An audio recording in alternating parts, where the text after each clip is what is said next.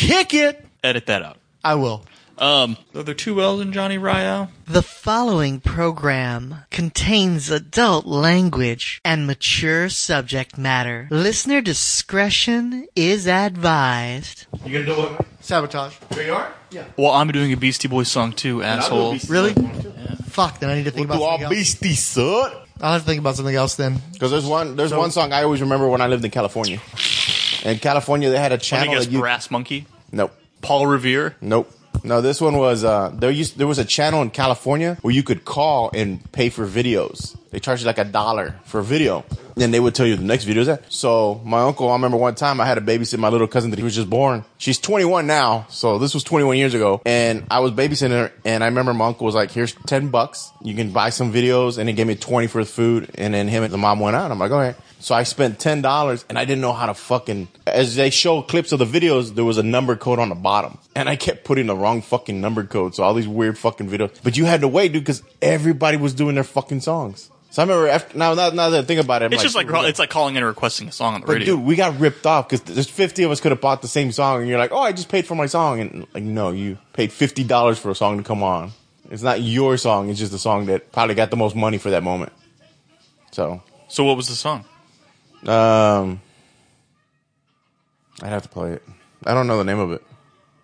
Um, oh shit! It go. It starts out with the the electric uh, or, or, uh organ. D- d- d- d- d- d- d- Is it gratitude? No, I don't think so. So what you want? Yeah.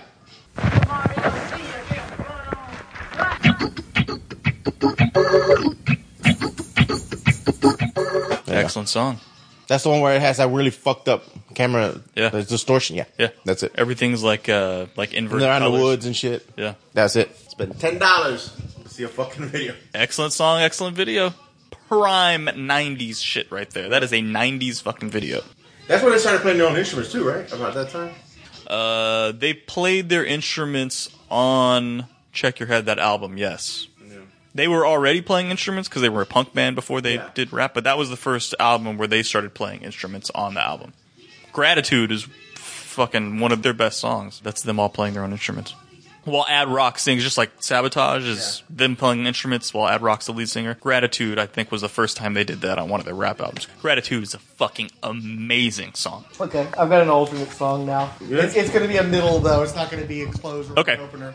The upcoming hour of music is brought to you with limited commercial interruption by the 108th Sage, game designer, geek, genderqueer, progressive, Dr. Ange, in charge of Supergirl comic box commentary fan site, A.L. Oldham, poet, Allie Batts, artist from Austin, Texas. Avatar of the Green, Swamp Thing blog, Bat, just a person who watches, reads, and eats. A Beardo Talks Film, host of the A Beardo and a Weirdo Talk Film podcast, now available on iTunes, YouTube, SoundCloud. Body Snatchers, science fiction double feature, aka Tom Vidovich. Bone Dragon Comics, a web comics variety site featuring widescreen CG comics. Brody's Kitchen. Join Chief Brody and Bad Hat Harry every weekend as they talk film, TV, and pop culture. Bronze Age Babies. Growing up goodness from the 70s and 80s with Karen and Doug. You tune into the station that gives you one song each. You know the one. One, one, one,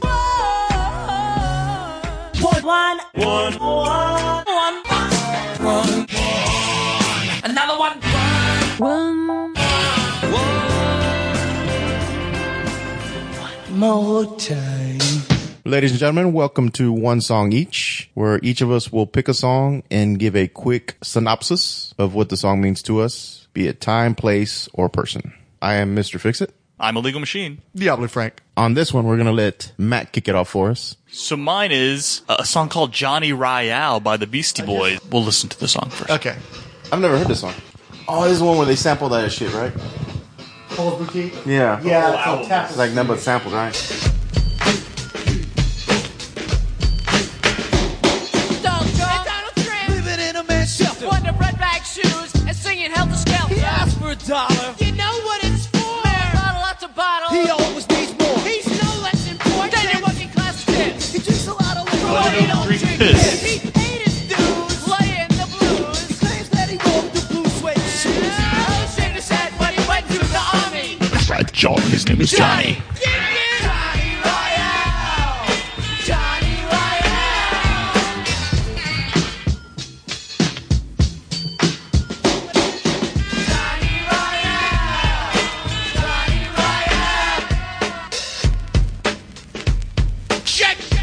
Cool wax! So the song I chose for this episode is Johnny Ryall by the Beastie Boys off of 1989's rap classic Paul's Boutique. This album has a lot of stories for me and how I first discovered this album, but I'm not going to talk about that. I'm going to talk about this song because my friend Frank here and I we did superhero role playing like fucking uber dweeb nerds. Yeah, DC Mayfair role playing game. I, I had been ordering those as reference for the comics, and we were bored. We'd been playing Overpower cards. I think I got you guys an Overpower, this, right? This might have been pre Overpower. No, this was post Overpower. Because if I remember correctly, I had started playing the DC Overpower game with my friend Orlando. Okay, yeah, you're who- right. uh, yeah, we had some packs in the shop, and he was like, "Look, if you buy a pack of the starter, I'll buy a starter, and we'll play together." And that- so I'd go over to his house, and we'd play our Overpower decks, the first series, and then later on, I moved to another shop, and you guys had been at the old shop, but we didn't like hang out outside of the shop. But when I moved over, it happened to be real close to where you guys lived. So you had some of the original Marvel Overpower, and so we played against each other using those decks, and that's how we started hanging out together. And then after a while, you guys kept playing Overpower, and I kind of lost interest, and you guys would go off to Humble and play in competition. But as that was sort of starting to die off some, I had this role playing, and I think I don't know if I suggested it or we, it was just something that came up in Well, I, discussion. th- I think we were just trying to find shit to do because I know Right. we, we were playing we were Risk, we were poor. Yeah, we were playing Stratego.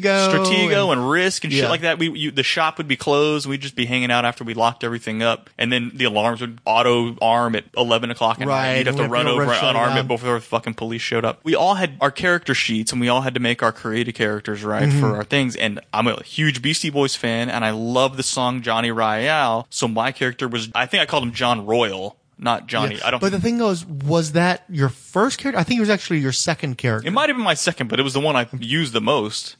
No, no, no. I'm I'm saying we did one full role playing campaign. One of our people was Testal, who was sort of like Blade. One of our people was a major acrobat fighter dude. I think that was your guy. Didn't he have a cape or something? That was John Royale. Are you sure? 'Cause- Who was the he- second one that we did? Oh, the second one you were trying to do that with like Martin Blank from Grosse Pointe Grosse Blank. Point Blank, Okay, right. so your main guy was Johnny Royale, I think. and he looked like he was a mixture Nomad. of nomad and the original Jack Monroe And- style Nomad, not well, not the original, but the, the and a mixture of and the mixture of uh, Jack of Hearts costume. Oh, he had some Jack parts in Yeah. it too. The- I'm only, I mostly remember because But it was most it was mostly nomad, black and red nomad, and I had Yeah. Mm-hmm. I even designed a logo for him. Pretty rad. But we had some good fucking times role playing, yeah, well, and also some hope- really not good times. Yeah, well, what was fun about that character is all you guys decided that you wanted to up your dexterity and your strength. So you guys were all physical and you guys were all like ridiculously overpowered in that one discipline. And I was a shitty game master because I didn't understand that my role is supposed to be to build the world that y'all are playing in. And I'm just supposed to have that built for you guys and then let you guys explore this world. I was trying to be a player and a GM at the same time. So I'm treating a lot of the NPCs as though they're actual characters and trying to pit them against you guys and trying to force the story to go where I want it to go. As opposed And- to making and- multiple options and letting us and, choose. in, in retrospect, I wished I was a better game master. I think we still had fun. I, you know, I, I think it was pretty good. Oh, I mean, no, I, I had no Basis for reference. comparison. I, I, I did not know that you were just the GM. Well, that and a good GM would have also punished you guys because since you all had major physical stats, I should have just been throwing geniuses at Magic- you or magic And- guys Yeah, like just that, like. Totally fucked you guys over. But I didn't know what I was doing. I just kind of rolled with it. I regret that I wasn't better at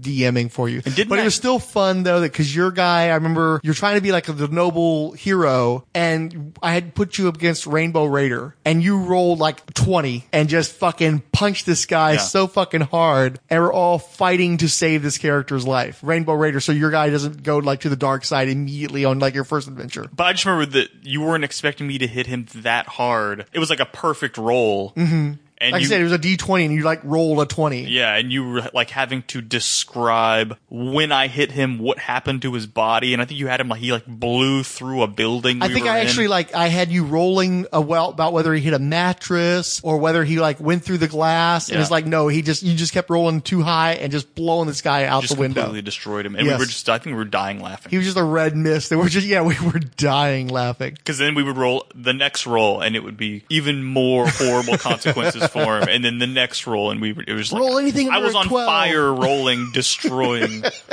this character. But yeah, those were good times, man. Yeah, we were, all laughing our we asses were off poor over as fuck. We were poor as We fuck. were yes. super duper poor.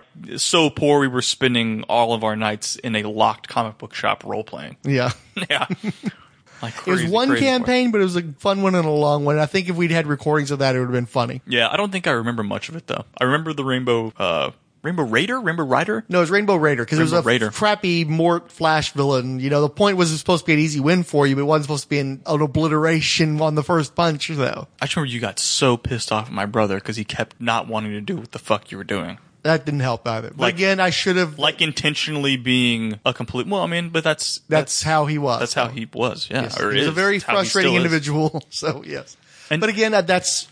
So did I, I he should have the bum? Who had the bum shield? Probably him, knowing him. The term bum shield, I thought, come from his being a fan of Sabretooth, and at one point, Sabretooth using a guy as a physical obstruction against gunfire, which was big in like Arnold Schwarzenegger movies. But you guys actually, I think, coined the term bum shield of using basically this he, he had a sidekick who was completely mute, deaf, and dumb, Mm-hmm. but he had maxed out invulnerability. So he basically just carried this guy around and would use him like a shield to deflect things. yeah, your brother had a twisted sense of everything. My God. Anyway, that's that song, and that's. Do you remember what Ween's character was? No, I don't know. Who was Testal? Testal was uh, the co-owner's son. Oh, that's right. He was like Blade, but with dreadlocks, and I don't think he actually had a right. sword, but he had some other pointy stuff. He was, he was, I think he was part vampire, like Blade was. The dude just fucking loved Blade. He was playing Blade with dreadlocks. yeah. Testal.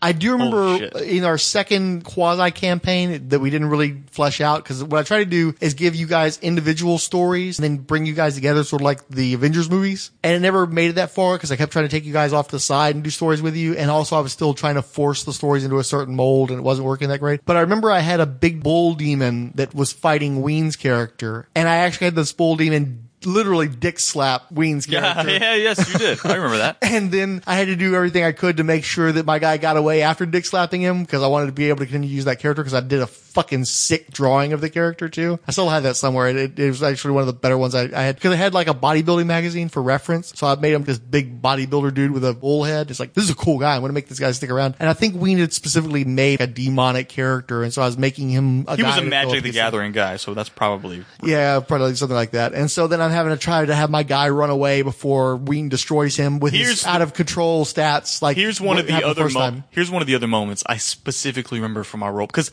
I've just it was such a shitty time in my life. I have Mm-hmm. just subconsciously forgotten so much of that. It's unbelievable. But there was one time where my brother was pissing you off so much, and you were getting so fucking mad because every time you were trying to get him to go somewhere, he was like, "Why?" Like I don't want to do that. Like he kept questioning you as the dungeon, the GM. Yeah. And uh, and finally you just said because I said so. God damn it. It was like- and we were all That like, sounds like "Oh." classic Frank. We were like, But- but it's oh shit, Frank's actually extremely real life pissed off right now. What do we do? Because my brother is just, yes, my brother. He just kept, well, why are we? Why do we have to do that? What if I don't want to do that? I don't want to do that. And finally, you just go because I said so. God damn it. But uh, Oh, but that but it so makes me a bad DM though. A good one would have handled that better. But I just didn't know what the fuck I was well, doing. he's a shitty player. None of us too. knew what the fuck we were doing. Let's be honest. no, no, no. no. I just had read enough of the book to where I could make the mechanics work for the bullshit we were doing. But I didn't know what the fuck I was doing. terrific stuff. But it was fun. When Yeah. was it? That was ninety. I don't know. Nine two It was it was late nineties. Yeah.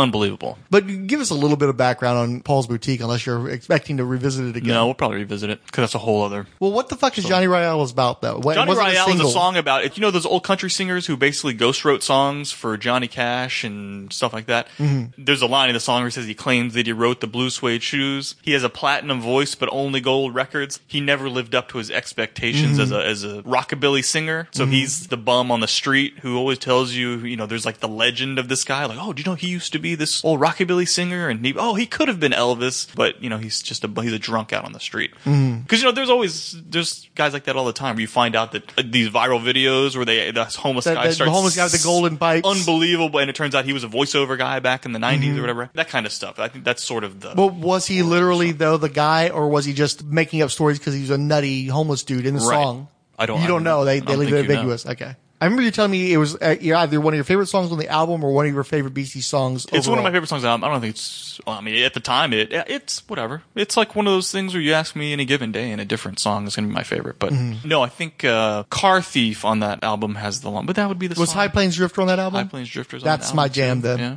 Yeah. uh, Eggman, which comes on after that. But to start, has that is that the Shaft bass line? Boom, boom, boom, boom. It's boom. one of those blaxploitation movies. I don't think it's Shaft, but it's, it's I think it's one of those. Can a superfly Harlem dude beat the system? He's got a plan to stick it to the man.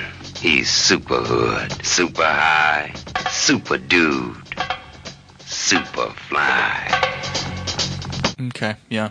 One of those freaking amazing album. If you never listened to Paul's Boutique, what the hell are you doing? Paul's Boutique is one of the greatest hip hop albums of all time. It is unbelievable. There are stories of how they, it's one of the most sampled albums. It's one of the albums that killed sampling because they sampled, there was, there are like websites devoted to how many samples are in each individual track on Paul's Boutique. Right. And There were, like, remember, I- hundreds of I think, I seconds think, I think. Harvard or so, some Forbes, somebody did some story where they tried to calculate the amount of money it would cost to make Paul's Boutique today. It was Paul's Boutique and I think Fear of a Black Planet or one of uh, Public Enemy's first huge albums. That there were so many samples in those two albums, you could not economically make them today. They could not possibly sell enough records to become profitable. There, there's no way that you could take that album to any major label and say you could tell them how unbelievably popular it's going to be. They said we cannot financially make this album with all the royalties you'd have to dole out. But in 1989, you'd have to dole that stuff out, and it was all free. Well, The, that, and uh, it's a collage because they're only taking a few seconds out of individual songs and making whole new songs Right. out of the vast variety. And Hundred, then- hundreds and hundreds of songs were in that album. Back then, the only way to do that, well, and the reason why not everybody sampled to that, because what, like, why didn't everybody just do that? Well, because what you had to do is you had to literally cut tape and mm-hmm. tape shit together. So there are legends of the freaking Dust Brothers and the Beastie Boys and Adam, Adam Yauch mostly tearing, like, literally running tape all over an apartment, taping it together, strung out all over the place, looped over the counters, around chairs, where they're piecing together the song in this album. Just amazing that it even came out at all yeah. It's a, it's a work of art. It would have been It's not effort- like going into a piece of software nowadays. You could clip together that in five seconds, or going into freaking Audacity and just No, cutting a- up a song. As somebody who edits shit, it would still be a fucking nightmare to do that, but it was so much worse to do that by analog physically cutting the tape. Un- unbelievable. Hell, uh, just knowing where to cut the fucking tape, you know? yeah. And, and it was a, it was a commercial disaster. It was, it was it was a failure. So that was after they left Def Jam and then went to Capitol, and that was their first album on Capitol. Basically, Capitol just gave them all the money in the world and said, "Hey, make a freaking album, Make another and Licensed It came out, Ill. and people thought it was going to be licensed to ill with a bunch of jock rock, and instead it wasn't. But it's so much better than licensed to ill. Please stop listening to licensed to ill. It's not that good. Please listen to No, Paul's License Boutique. to Ill is a great It is. It's a album. classic, and and it also, it holds up so well. It really License to Ill really does hold up. But those songs are still super catchy. Yeah. the rhymes are still really really good. But Paul's Boutique is the gym. Please find Paul's Yes. Boutique. Human beings, Well, what that- are you doing? Listen to this album. And as good as License to Ill was in 87, it's been 30 some odd years now. And you can only listen to Brass Monkey so many frickin' times before you're part of the problem of our entire culture. It's a song about booze. There's plenty of songs about booze. Let's have some more songs about homeless guys and tells a story and is a piece of artwork. I think the Beastie Boys aren't proud of License to Ill. I think that they understand that they made this amazing album that transcended cultures and white people and black people. Everybody loves License to Ill, but I think they're embarrassed of that stuff. But, well, but- because it ultimately is still as low as common denominator. Well, I think stereotypes they wrote of rap it, they wrote it as a joke. Yeah. They wrote it as a joke, but because it got so huge, they ended up kind of feeding into the joke. Yeah. Where their concerts, they were just crushing beer and making out with Madonna and shit like that, like just going crazy. So they spent the rest of their career trying to get people to forget about that. Uh, And I, and I do think they've had superior albums. Absolutely. Yeah. Absolutely. Numerous superior albums. But Brass Monkey still gets played on our local freaking alt rock station. Yeah. it's- The modern music station. Let's play some shit from 1987. Let's play Brass Monkey and then some mandatory Metallica. Enter Right. Sandman coming up next. It's like, oh my god. Here's one. This next music block is brought to you by Cash Flag, Time Waster, Podcaster, Dog Walker, Charlton Hero, 80s 90s retro blogger who happens to dig comics, wrestling, TV, and movies at the Superhero Satellite, Chris Sheehan, co-host of the Cosmic Treadmill Podcast, the Cinebud Podcast, your high source for discussions of horror, sci-fi, action, television, movies, video games, and more. Comic Book Vault. There are only two kinds of freaks, ladies and gentlemen. Those created by God and those made by man. Comic Reflections. A history-oriented podcast focused on the Silver and Bronze Age of comics. David Golding. Comic artist and writer. Dr. G. Nerdologist. I am a blogger and podcaster exploring the media multiverse of geek culture. Ed Moore, an indie comics fan, Marvel Bronze Age, Miskatonic, and Teal Productions. Host of the Ronin Rabbit and Lords of Order, co-host of Dance Fever and the Mighty Thor cast. Inigo Montoya, alter ego of Ed Moore, podcaster extraordinaire. We're Okay, a I'll- legitimate rock and roll station. We're gonna play It's, uh, one again for the I- I- fifteenth time today. Dude, if this fucker hasn't picked a song by now, he might be fucking rolling out one next. Yeah, Have you picked something? I'm still thinking. Metallica 1. Hit it. Nah, Brum, duck, dum, down. Brum, dum, duck, dum, I think I have dum, an duck. idea. The- It's because I I have different songs for different moments, and there's some moments that are still too raw that I don't want to talk about, and mm-hmm. there's some songs that. So I thought of one. That's not the song. I'm trying to find the actual song. I have it saved in my library. Let's see. Yeah, Blind Willie Johnson, Dark Was the Night. yeah. First blues song I ever heard in my life. It's a short song. Mm.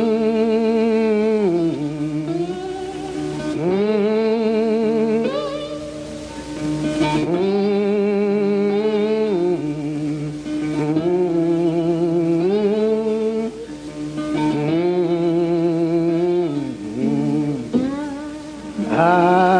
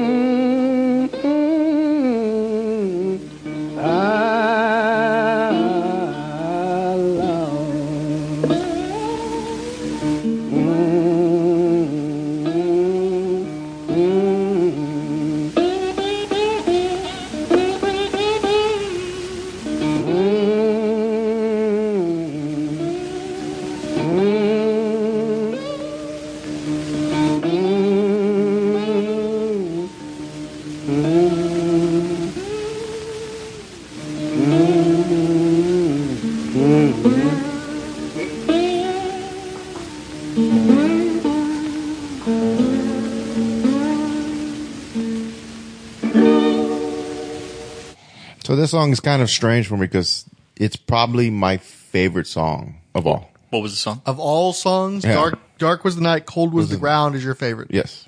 I think it's probably one of the most beautiful songs I've ever heard.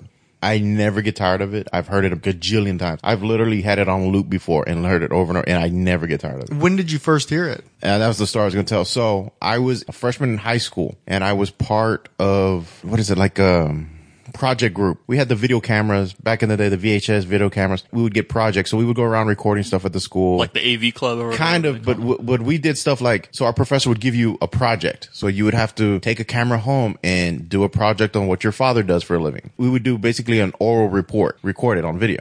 You know at the time my parents were divorced. There's a lot of bad stuff going on. And so my uncle who i'll refer to as bluto because he reminded me much of john belushi he worked at a print shop and yes, this was back in the days before you could make your own advertisement. You actually had to go to someone and they would create your signs, t-shirts, your magnets and stuff like that. And my uncle was a huge Simpsons fan. So I told him that Simpsons, the cartoon? yeah.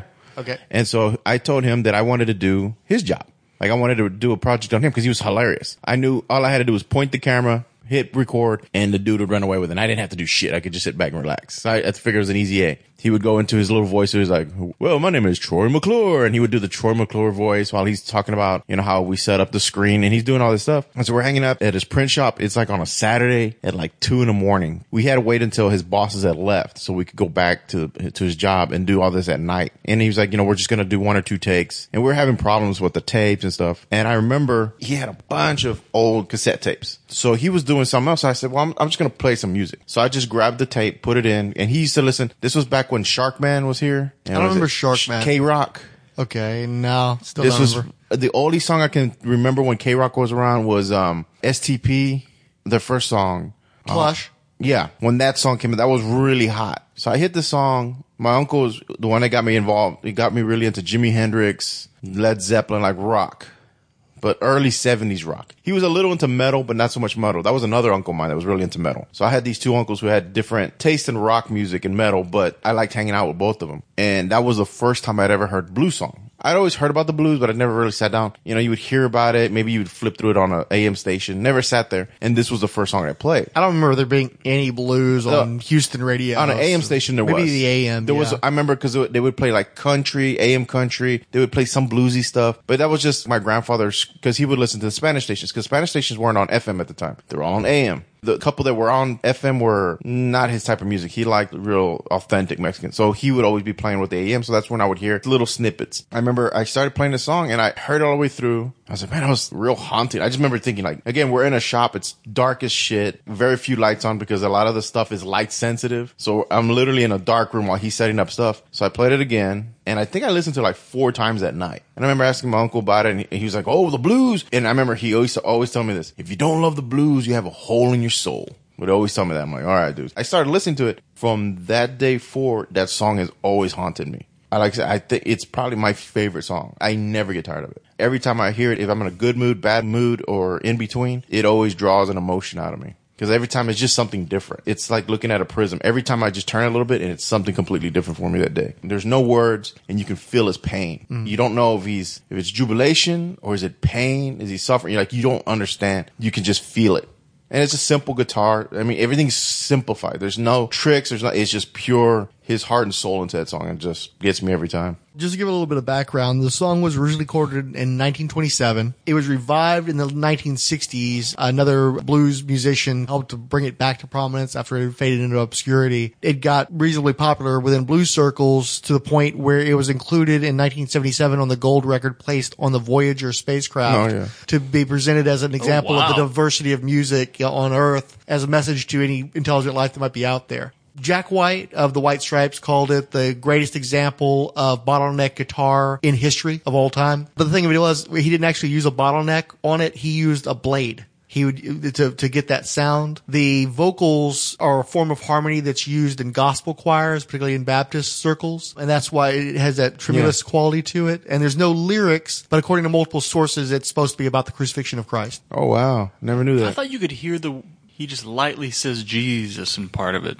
I could Maybe, have sworn maybe. I, I I heard don't- it just under his breath. Trust me, I've heard it so many times, and each time I think I hear different lyrics to it. I've been depressed because of a breakup, and it felt like it was about sorrow, about loss. And then I've heard it before. I just had one of those days where there was a blah eh day, and I listened to it, and it just reminds me of uh eh day is better than no day at all type moment. So that song gets me every time. Well, that's the only song I could think of right off the bat. So Hey, quick. no, that's great. No, I, and I can totally see what you're saying about it being a prism and you can interpret it a thousand different ways. Yeah. Is it the closure and the relaxation of something terrible being over with, or is it suffering through it? Or Yeah. yeah, I mean, it can, it can be uh, very interesting, very nice choice there, Thank you. Mr. Fix It. Well, I'll have to edit this toward the middle because this definitely isn't a closer.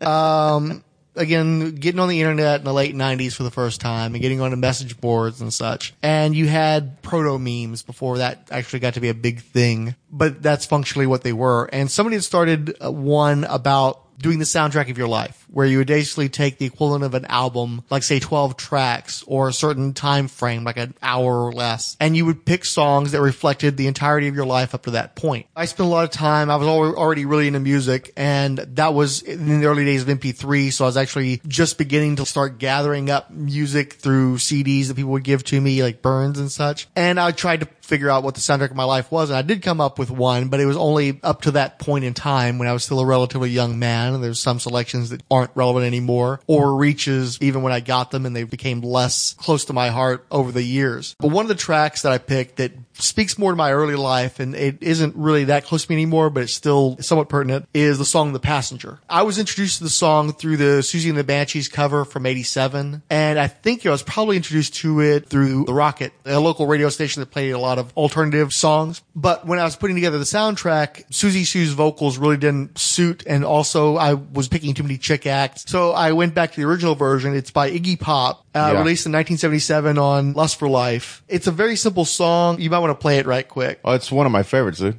I think I have it saved under my. Speaking of Lust for Life, can you believe what's that name? What's that fucking band that totally copied that Lust for Life?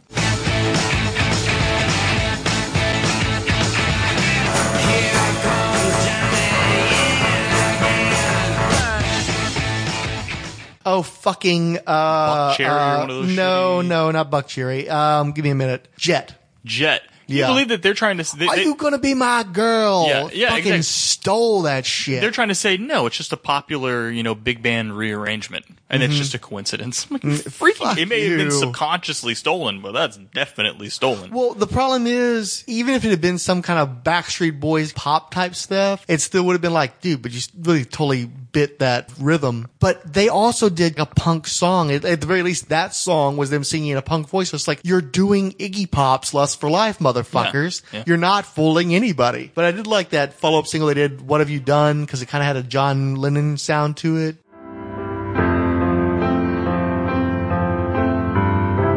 Cause all that's left is gone away, and there's nothing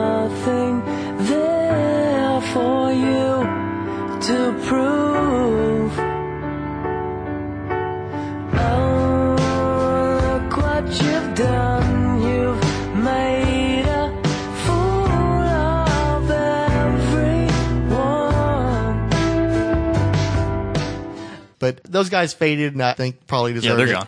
225 drinks till midnight for me. It's sexy. It's Saturday. And it's only at Riley's. No cover before 1030 for all the ladies. The party's back at Riley's. Don't miss Shine coming Thursday the 26th, live at Riley's. Ava Phoenix, artist and troublemaker. FKA Jason, parent, husband, son, Captain Atom fan. Ice in the Face, a weekly dystopian comedy podcast with Rick and Sarah. Idiots Without Credibility podcast by Dirty Bubble Media. Jake and Tom Conquer podcast, talking about comic books, movies, and booze. Jason Handelman, member of the I Heart Geeks podcast team. Joe Crawford, father of three, reader of all comics, master of none. Justice First Dawn, the Twitter feed source for One Fans podcast about the pre-crisis Justice League of America comic book series. Keith G. Baker, living in a powder keg and giving off sparks. Kevin Daji, chartered psychologist, guidance manager, teacher, writer, researcher, and life coach. Mark James, co-host, writer, producer of irreverent comedy show Poop Culture. Max Romero, writer of Great Caesar's Post and curator of EOW, It's Plastic Man. MotuCast, a He-Man and Masters of the Universe podcast. Namor Submariner. Two artists host a podcast covering the history of Namor. This is the radio station that ain't going south for the winter.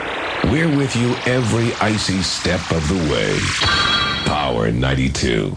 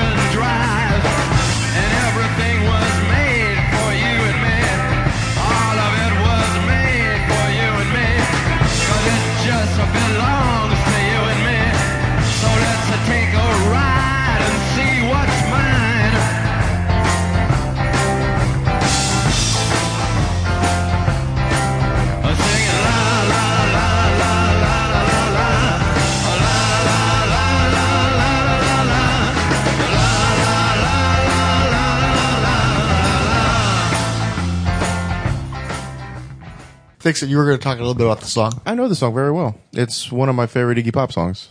Kind of cool that you picked this one. I kept thinking Passengers from a different song, but Depeche Mode? That would actually be a really good one for you in a future episode. So we'll keep that in mind. I'll try to remind you of that one if you forget Yeah, about it. that's that's the one I thought you were talking about. You need to take notes to jog our memories next time we. Yeah, I will. Try, I will try to do that. Yeah, the family went to Colorado Springs, where my stepfather's brother was living with his family, and we stayed up there for a few weeks. I think I don't. He was either given a pickup or he bought it or whatever. But we took a bus up to Colorado Springs, and then we drove the truck back to Texas, which sucked because it was a bench seat. I was bitch, and it was a stick. 'cause That was not a fun trip.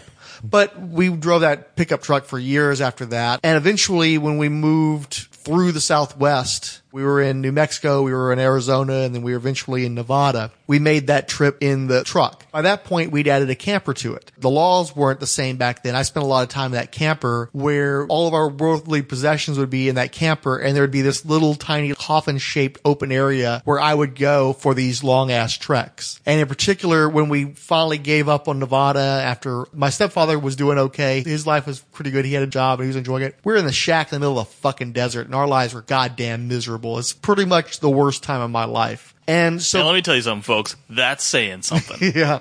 I had some pretty bad times after that too, but that was like the start of the worst period of my life. Let's put it that way. That's when I found where the bottom was, and then occasionally I'd get a little bit lower and a little bit higher and up and down from there. you explored the bottom. Right. Yeah, I, I, yeah, I got familiar with it. I knew where it was at and had the smells. Specifically, one thing I wanted to reference is we'd picked up a puppy very late in our time in Nevada. Would hang around our little shack and shit. My mother, being my mother, wanted to bring it back to Texas with us. So I've got my little coffin blanket thing where I'm this, in this little spot in the middle of all of our shit, and there's enough room for me, this dog, and some comic books. Well, the dog got car sick. And also we weren't very good at stopping and letting it go to the bathroom. So before long, I had the stink of vomit and shit back there that we'd kind of just like throw out what came out, but it would still be soaked up into the little blanket I was in. So I'm lying in this stuff, right? And I'm smelling it the whole way. And again, the drive from Nevada to Texas isn't that fun. It's a long ass drive through a lot of desolate spaces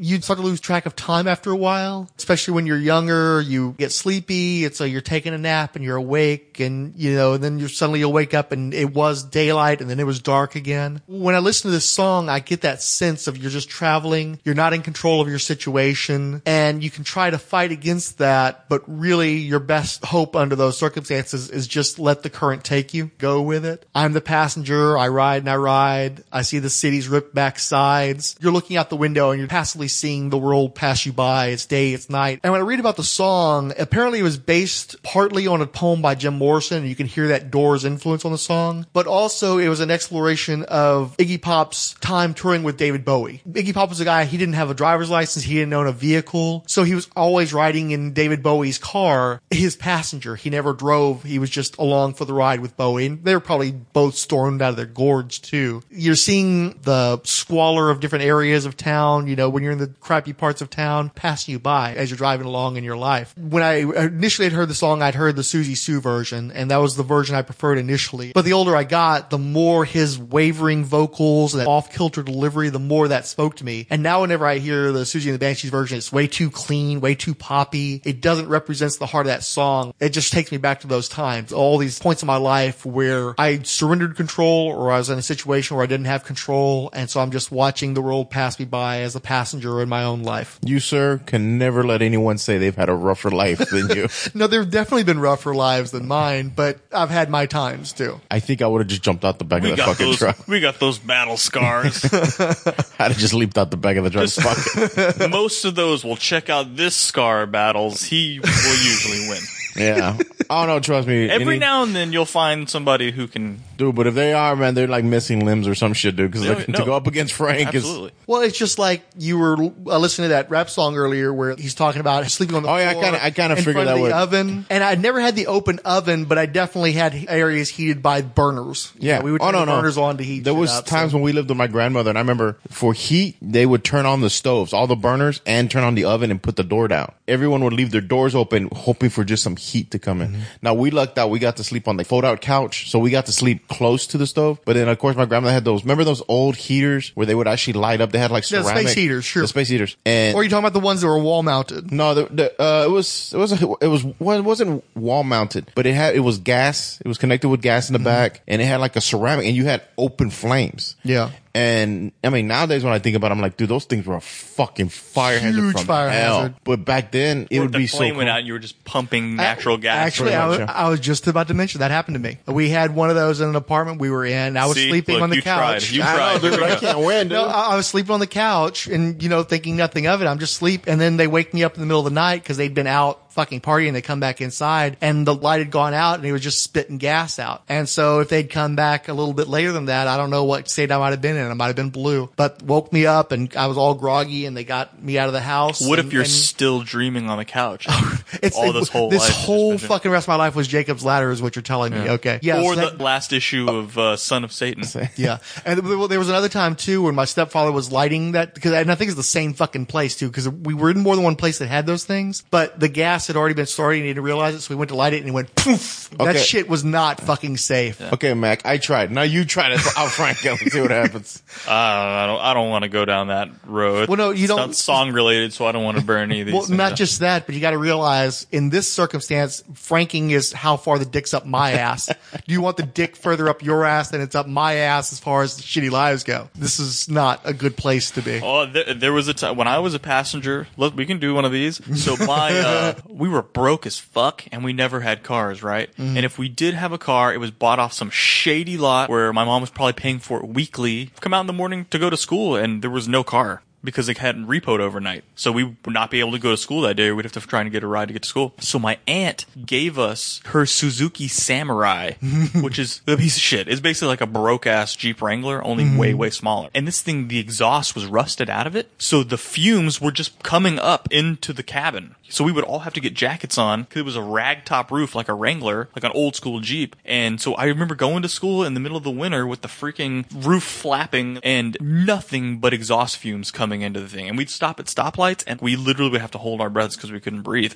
and the worst part is, is I'd get to school in high school where people are the most judgmental and I mm. already didn't talk to anybody because we just moved to town. I had no friends. I could get out of the car and smell that I smelled like exhaust fumes. I smelled like freaking standing next to a city bus is what I smelled like. And I could smell myself like that, especially if I have a jacket on mm. because the jacket would absorb it. And so mm. I'd have the jacket on the back of my chair at my desk. And from class to class, I know everybody could freaking smell me the entire day and I would freaking reek. One time it ran out of gas. My brother and I got out and we were trying to push it up. Okay, there's a bridge that goes over some train tracks and we were just pushing as hard as we could just to get to freaking school and we just couldn't do it. Hmm. And we had to get some guy randomly pull off the side of the road and I jumped in the car with him to go get gas and my, hmm. because we had to get gas because we had to all get to school because my, my sister was in there, I was in, my brother was in, my mom had to get to work after that. I just jumped in the car and left and my mom said that she almost had a panic attack. We were in survivor mode. We have to get gas because we have to get to school because we, God, because this thing was such a piece of shit and it broke down all the time. We were late to school all the time, mm-hmm. like 10, 15 minutes late all the time. And you just, you can't do shit like that. So I just got into this strange person's car to go get gas. At first thought, yeah, that's a good idea. Somebody's here to help. And then afterwards, after I was gone, apparently my mother like freaked out and was like, holy crap, I just put my oldest son in a car with a complete stranger and he just drove off. And this was pre cell phone. So they're stuck on the side of the road with no way to contact anybody and can't do anything because I was gone. And really, the dude and I just drove down the street to the gas station, got gas and came back. But the stories they're running in their heads fucking apocalyptic. Yeah. It was unbelievable. And then we just got back in the uh, the. Uh, but I just remember freaking like, how old was I? How old were you when you were a freshman in high school? 15, like, 16? yeah. 14, 15, and I just remember I was trying to push this shitty Suzuki Samurai with my entire family in it up this bridge, and it was just a complete disaster. The car was going nowhere. It it was just horrible, horrible. I fucking hate that Suzuki Samurai. It was a piece of shit. Do I remember pushing that car one time? I don't know. Did know. I man. ever? I when no you, I. I, I hadn't thought about it, but when you were talking about that story, I, I seem to remember pushing your, one of your cars one time. You and Uh, your we, mom. I- we and- pushed cars all the time. Yeah. man. So I I think cars that die and need to happened, get yeah. pushed all the time. So I don't freaking know. But that, oh god, I hated that car. It was freaking terrible. But if you never woken up to go to school in the morning, you found your car was gone, and you weren't sure if it got stolen, and your mother had to lie to you because she knew that it got repoed, it's a fucked up situation. Mm-hmm. that happened to me too. Yeah. So yeah, fucked up. it's just gone. Okay. Just, yeah, it was just gone. And we were all, I'm like freaking out, like, where's the car? My mom's like, I know where the car is. The car got repoed. Well, actually, there was one instance where my stepfather had bailed on us, and so I was paying for the little crappy hatchback we had. I didn't have a license, but I was driving it anyway. He came back and he got pissed that I was driving the car that he wasn't paying for, and so he basically stole our car and didn't tell us until we tracked his ass down again. So in that instance, it was kind of stole. But usually when the car disappears, it's because somebody didn't pay their fucking payments. One time, Ween got a brand new Mitsubishi Eclipse. Mhm. We had no, no freaking clue how this guy got a Mitsubishi Eclipse. Very shady fellow that we used to hang out with. And he didn't have his driver's license, but he was like, no, it's cool, I got a permit. So it's, I was like, oh, okay, cool, whatever. And so we drove to Pasadena Town Square, and then on the way back, we got stopped by the cops. There was a cop, there was a long line, and they were like pulling people, you know, like, where they're like, point, you two come over here, and they come, like, I- but no, you know how they'll do that shit? Like- like for DWI drunk stops, driving and whatever. stuff, yeah. But it wasn't, because it was just like the middle of the day, and we thought that was weird. Stickers inspection And as soon as he saw those cops, he started like freaking out. And I was like, dude, what's going on? And he was like, dude, they're totally gonna pull us. Dude, we're so fucked. We're so fucked. I don't have a fucking permit or anything. I got nothing. And I'm like, are you freaking serious, dude? Like, you were in this car and because I didn't have a license because I was freaking broke as shit. Uh, why did I need a license? We didn't have cars that ran. There was no point to me going and taking a drive. I didn't have a vehicle to take You a were the driving guy who hopped in the stranger's vehicle, not the guy who I stayed was in the the, vehicle driving. Yeah. So we get freaking pulled out. I don't know what's about to happen. It turns out his mom saw that he had taken the car and just called the police and said that her car had been stolen.